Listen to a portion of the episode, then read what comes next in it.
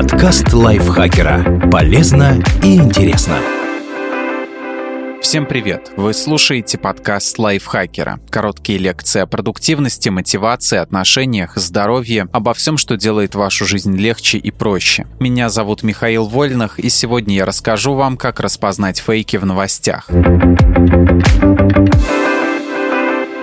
В своей лекции на TEDx эпидемиолог и научный сотрудник Каролинского института в Стокгольме Эмма Франц предлагает перенять опыт ученых и использовать в поисках правды методы, которые применяются ими в исследованиях. Мыслите скептически. Наука развивается, ставя под сомнение общепринятые истины. Вы можете проявлять здоровый скептицизм и делать то же самое. Увидев очередную новость в интернете, Эмма советует напоминать себе, что информация не обязательно правдива. Она также может быть фейком или, как это бывает чаще, чем-то средним между правдой и ложью. Узнайте больше об источнике.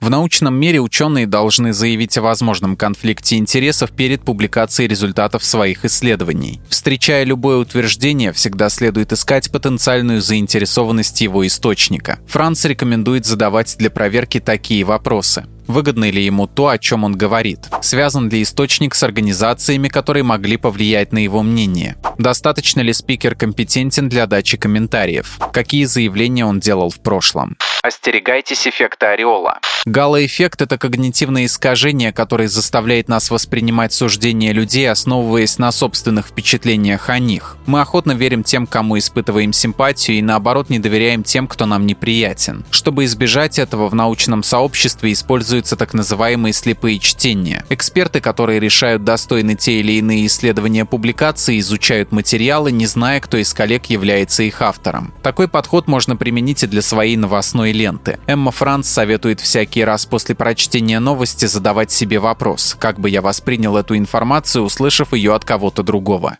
Не будьте предвзятыми. Склонность к подтверждению своей точки зрения – еще одна особенность поведения, влияющая на восприятие информации. Ее суть в том, что мы заведомо верим фактам, которые совпадают с нашими убеждениями и не замечаем при этом остальных моментов. При сборе информации для исследования ученым нельзя игнорировать данные, которые идут в разрез с их мнением. Некоторые из исследователей, по словам Франц, даже намеренно берут в команду сотрудников с противоположными взглядами, чтобы проверить собственные идеи и предположения. В обычной жизни, когда новостные ленты в соцсетях формируют друзья и единомышленники, альтернативное мнение ценно как никогда. Вам не обязательно соглашаться с мнением оппонентов, но некоторое разнообразие в информационной диете пойдет только на пользу. Ищите доказательства. Оценивая состоятельность нового открытия или исследования, ученые спрашивают себя, можно ли отследить источники, действительно ли они надежны, основано ли заключение на рациональной оценке информации. Кроме того, они опираются на другие исследования в этой области. Эмма приводит такой пример. Если в одном исследовании говорится, что вино также полезно для здоровья, как физические упражнения, а 99 других указывают на противоположное, то новое открытие несостоятельно. Поэтому прежде чем верить очередной ошеломляющей новости и делиться ею с друзьями, поищите подробности в интернете. Возможно, вы обнаружите что-то еще более интересное.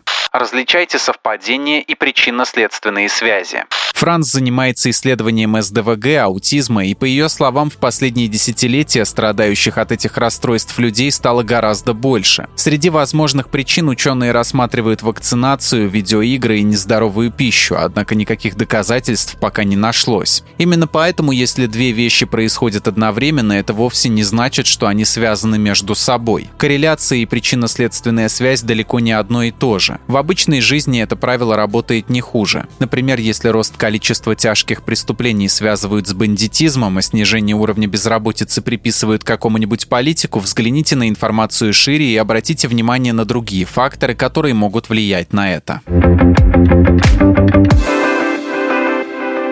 Большое спасибо Артему Казаризу за этот текст. Подписывайтесь на подкаст Лайфхакера на всех платформах, чтобы не пропустить новые эпизоды. Ставьте ему лайки и звездочки, это помогает узнать о нас новым слушателям. Свои впечатления о выпуске оставляйте в комментариях или отзывах в приложении. И заходите к нам в телеграм-канал подкаста Лайфхакера. На этом я с вами прощаюсь. Пока. Подкаст Лайфхакера. Полезно и интересно.